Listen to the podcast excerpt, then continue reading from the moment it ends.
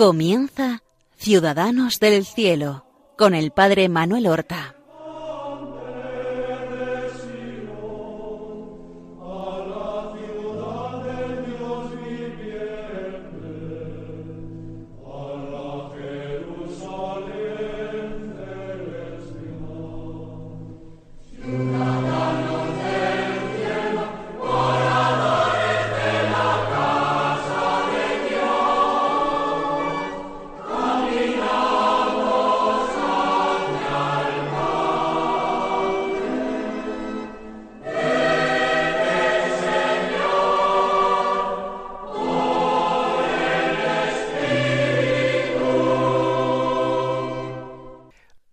Buenos días, queridos oyentes. Damos comienzo a una nueva emisión del programa Ciudadanos del Cielo, en el cual nosotros acercamos la gigantesca figura de nuestros hermanos los santos a todos los que están interesados en conocerlos para así poder imitar mejor a nuestro Señor Jesucristo, nuestro verdadero y único modelo al cual tenemos que configurarnos. Llevamos tres programas hablando de Santa Ángela de la Cruz, fundadora de la Compañía de la Cruz, una santa que vive entre el siglo XIX y el siglo XX, procedente de una familia humildísima, una pobre zapatera que se encuentra con una llamada del Señor que le hace salir de su vida eh, sencilla, familiar, para embarcarse en ese proyecto extraordinario de una fundación, de la fundación de una nueva familia religiosa, y no sólo de una nueva familia religiosa, sino de la más austera y pobre que existe actualmente en la Iglesia Católica. Estamos a finales de junio del año 1875. Recordemos que Ángela de la Cruz tiene 29 años.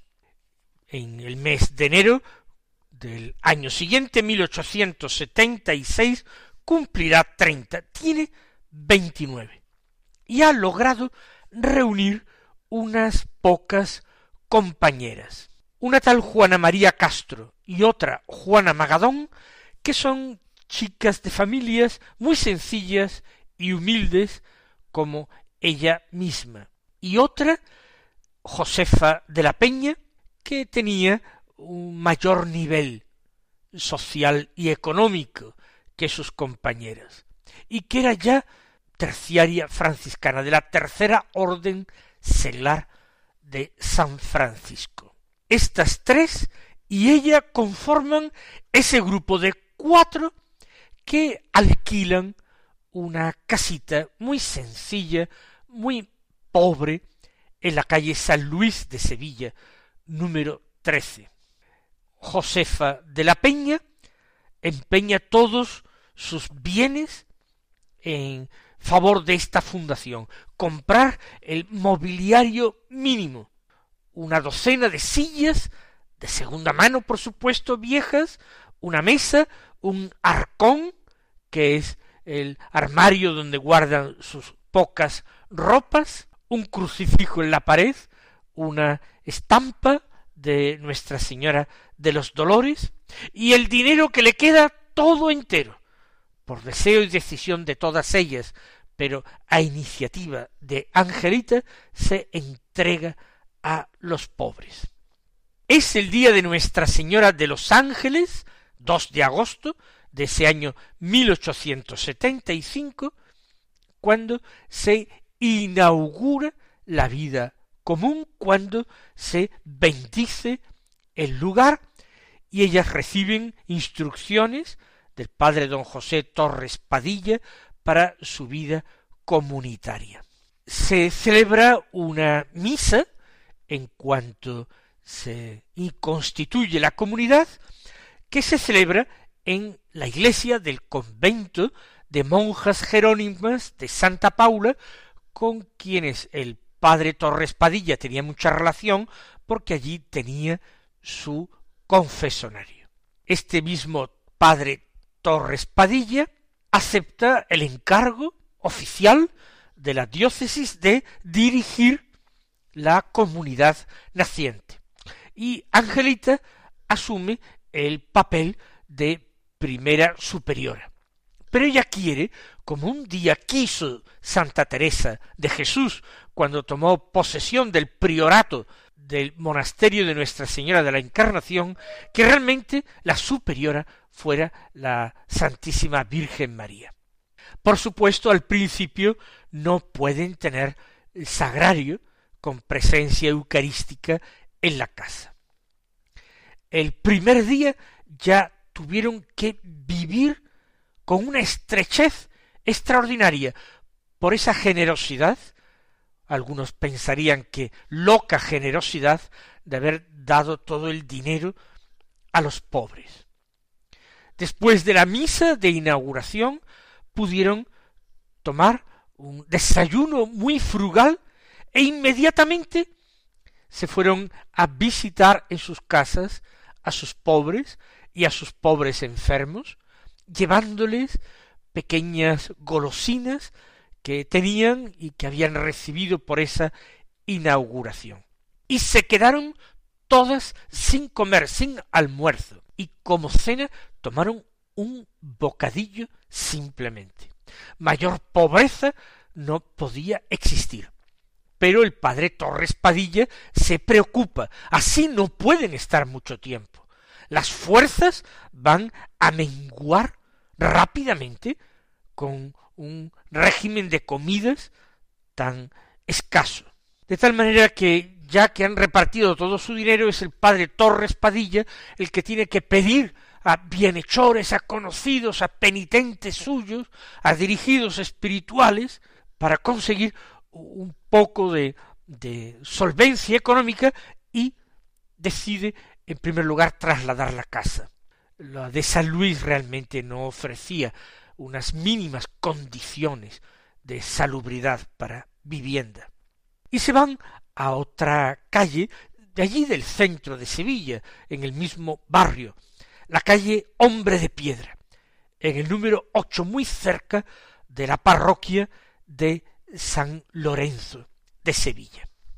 Esa calle Hombre de Piedra eh, se llama así porque en el siglo XIX, realizando obras allí en el solar, apareció una estatua romana, de las muchas que aparecen de vez en cuando en el subsuelo sevillano. Y la gente ignorante y analfabeta de la época que vivía allí pues decían un hombre de piedra que ha aparecido. Por eso la calle, que se convirtió en objeto de visitas, pues se le llamó calle Hombre de Piedra, y así se sigue llamando hoy en día en pleno siglo XXI. La nueva casita era más amplia, tenía un pequeño patio.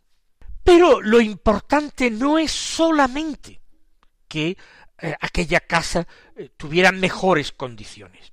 El padre Torres Padilla también ha querido acercarlas a esta parroquia de San Lorenzo, porque el párroco es un hombre excepcional que vive en su vida personal una austeridad semejante y es todo caridad para con los pobres.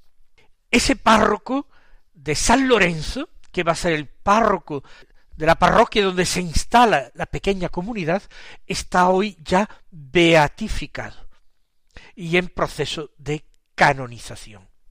Es el beato Marcelo Espínola, que de párroco de San Lorenzo pasó a ser más tarde obispo de la diócesis de Coria, Coria Cáceres, como hoy la llamamos, y después cardenal arzobispo de Sevilla. Allí lo volvió a conocer Angelita, como cardenal arzobispo de Sevilla, a quien había conocido primero como su párroco, limosnero y caritativo. Hay una floración de santidad extraordinaria en la Sevilla de aquella época. El padre Torres Padilla no ha sido todavía beatificado, pero lo merecería perfectamente Recordemos aquella otra madre, sacramento, la madre María Florencia, que era monja mercedaria en el convento de San José. Tampoco se ha beatificado, pero era una gran mística, y en la residencia de los jesuitas, no olvidemos, estaba el padre Tarín, en proceso de beatificación, otro gran santo. Se reunieron en Sevilla al menos media docena de grandes santos, a finales del siglo XIX y principios del siglo XX. Pues bien, el entonces arzobispo de Sevilla, que era el cardenal Lastra, les concedió a principios del año 1876, poco después de que Angelita cumpliera los treinta años, les concede permiso para ponerse un hábito y que ya de cara a la gente muestren exteriormente eh, los signos de que están consagrada La autora, por así decirlo, la diseñadora del hábito es Ángela. Ángela que toma de nombre y ella ansía llamarse Ángela de la Cruz. Es un hábito de color pardo, de bayeta muy vasta, con un escapulario de la misma tela y un cordón franciscano. Llevan una toca blanca y como zapatos unas alpargatas. Unas alpargatas eh, bastas de las que se ponían muchos obreros en la época en Sevilla. Era eh, llamativo. Recuerden ustedes que Ángela desde, desde niña y toda su adolescencia y su juventud ha trabajado como zapatera y sin embargo para calzarse no quiere zapatos sino alpargatas eh, que le recuerden continuamente su cercanía al suelo, su nada, su pobreza. Y la vida empieza a llamar la atención de los vecinos. Ingresan algunas nuevas hermanas. Concretamente, muy pronto, enseguida, también a comienzos de aquel año 1876, una hermana Adelaida de Jesús, que había curado milagrosamente por intercesión del entonces fray Diego de Cádiz, hoy, por supuesto, ya en los altares, había curado de una tuberculosis. Y esta hermana Adelaida, con el correr del tiempo, se convertirá en cronista de la orden, la que escribe la historia de la orden, la que lleva como un diario de los hechos de los acontecimientos para conocer la vida de Ángela de la Cruz, siendo ya monja, la hermana Adelaida de Jesús, no una de las cuatro primeras, pero la siguiente que se incorporó a la fundación es imprescindible. En abril de 1876 recibe, tan pronto dirán mis oyentes, pues sí, tan pronto, recibe la aprobación diocesana esta congregación. Abril de 1876. Es el cardenal Lastra, el arzobispo, quien tiene unas extraordinarias referencias de esta pequeña comunidad, de parte de don José Torres Padilla y de parte del futuro sucesor suyo y cardenal Espínola, pero que es el párroco de San Lorenzo, y le da la aprobación diocesana. El carisma de la congregación era la asistencia principalmente de los enfermos pobres, atendiéndolos no en una institución, no en un hospital, sino en sus casas. Las hermanas iban siempre en pareja a la casa y allí limpiaban, lavaban a los enfermos, les lavaban las ropas, la ropa de cama, les fregaban la casa, les preparaban comida y si no tenían comida la buscaban ella o la traían pidiéndola de limosna y se la aderezaban o se la guisaban, trayendo si era preciso leña o carbón para poder preparar los alimentos. Y así las atendían. A veces, si era preciso, se quedaban a velar a los enfermos. En el mes de julio de 1876, gracias a los informes tan positivos y a la petición del cardenal Lastra, la Santa Sede, a petición del arzobispo de Sevilla, les permite a ellas tener en la capillita de la casa un sagrario, tener a la Eucaristía y permiso para que allí se celebre la misa. No solamente allí, sino que si ellas abrieran más casas en el futuro, en otros lugares de la diócesis, también en todas las casas que abriera, pudieran tener sagrario y la presencia de Jesús. Así viven las primeras religiosas de la compañía de la cruz. Y como digo, suscitan la admiración de las personas, de las gentes de la época. Una época que yo me he esforzado en repetir en estos programas, que es particularmente turbulenta. Recuerden ustedes que Isabel II había tenido que partir al destierro, que se había instaurado la breve, pocos años, monarquía de eh, Amadeo de Saboya. Se había eh, instaurado y luego derrocado la República. Ahora se ha producido una restauración monárquica en la persona del hijo de Isabel II, eh, don Alfonso XII, y se aprueba una constitución que va a durar al menos más de cincuenta años se da un poquito de estabilidad. Ese mismo año 1876, en que ellas reciben la autorización para tener sagrario en casa y poder celebrar la misa en casa, hay otra magnífica noticia. La buena fama que envuelve la vida de estas mujeres hace que el marqués de Casa León, un noble que vive en la Sevilla de la época, decida donarles una casa. Así, yéndose a la nueva casa que será propiedad del instituto naciente, no tendrán que pagar un alquiler por la casa de la calle Hombre de Piedra. Ellas no tienen ingresos y todo se les va en caridad. Era el padre Torres Padilla el que había conseguido limosnas para alquilar la casa, pero un mes tras otro era difícil pagar la renta. Esta calle, casa que les regalan está en la calle Lerena, esquina con la plaza de San Martín, donde está la iglesia de San Martín. Ya no es la parroquia de San Lorenzo, pero está muy cerca, todo está muy cerca. Y allí se trasladan las hermanas inmediatamente.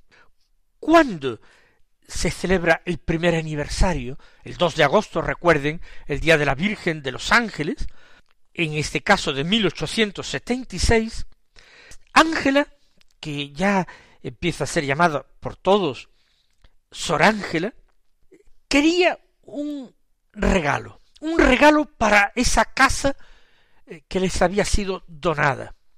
Y nada más y nada menos que quería una imagen de la Virgen que se veneraba en su parroquia, en la parroquia donde había sido bautizado, donde ella con su madre y hermanas había atendido a la capilla del sagrario. Es una imagen, no muy grande, de la Virgen de la Salud. Le había tenido siempre mucha devoción y ahora se dedicaban a cuidar enfermos. ¿Qué más normal que desear tener allí en la casa esa imagen de la Virgen de la Salud. Pero eh, Ángela no tiene una pretensión irrealizable.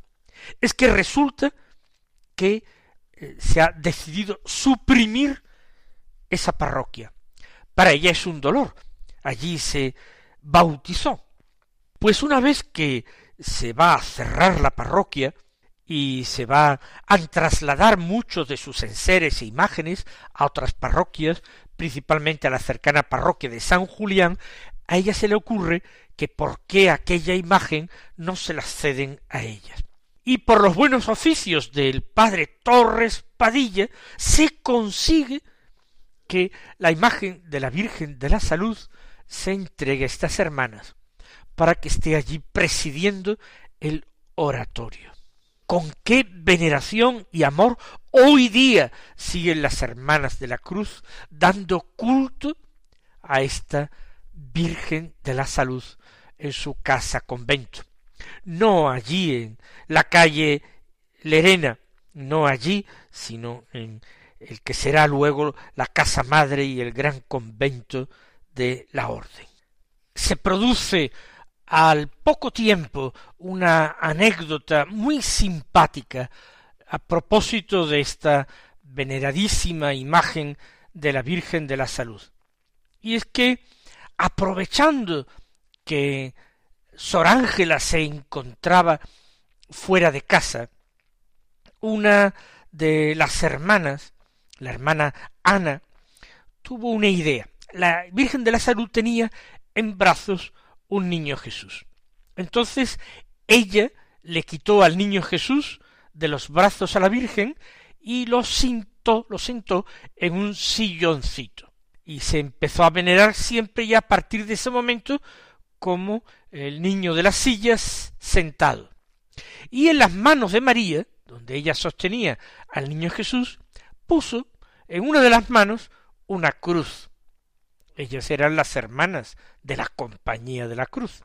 Y en la otra mano una especie de guirnalda o corona de rosas. Y se quedaron esperando a ver qué decía Sor Ángela al volver a casa.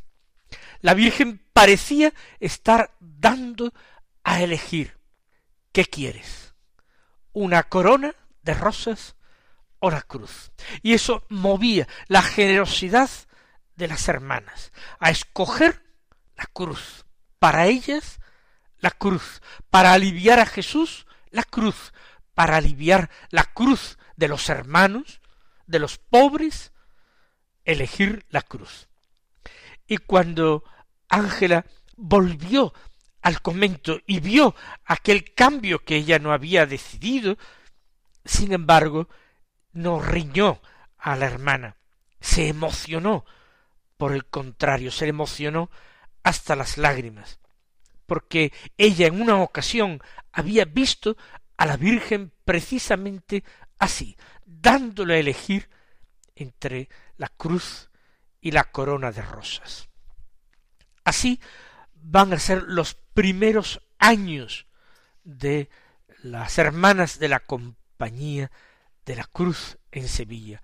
Y hay anécdotas preciosísimas que en los próximos programas iremos narrando para nuestra edificación y para aumentar también en nosotros la devoción. Mis queridos hermanos, que el Señor os colme de sus bendiciones y hasta la próxima semana.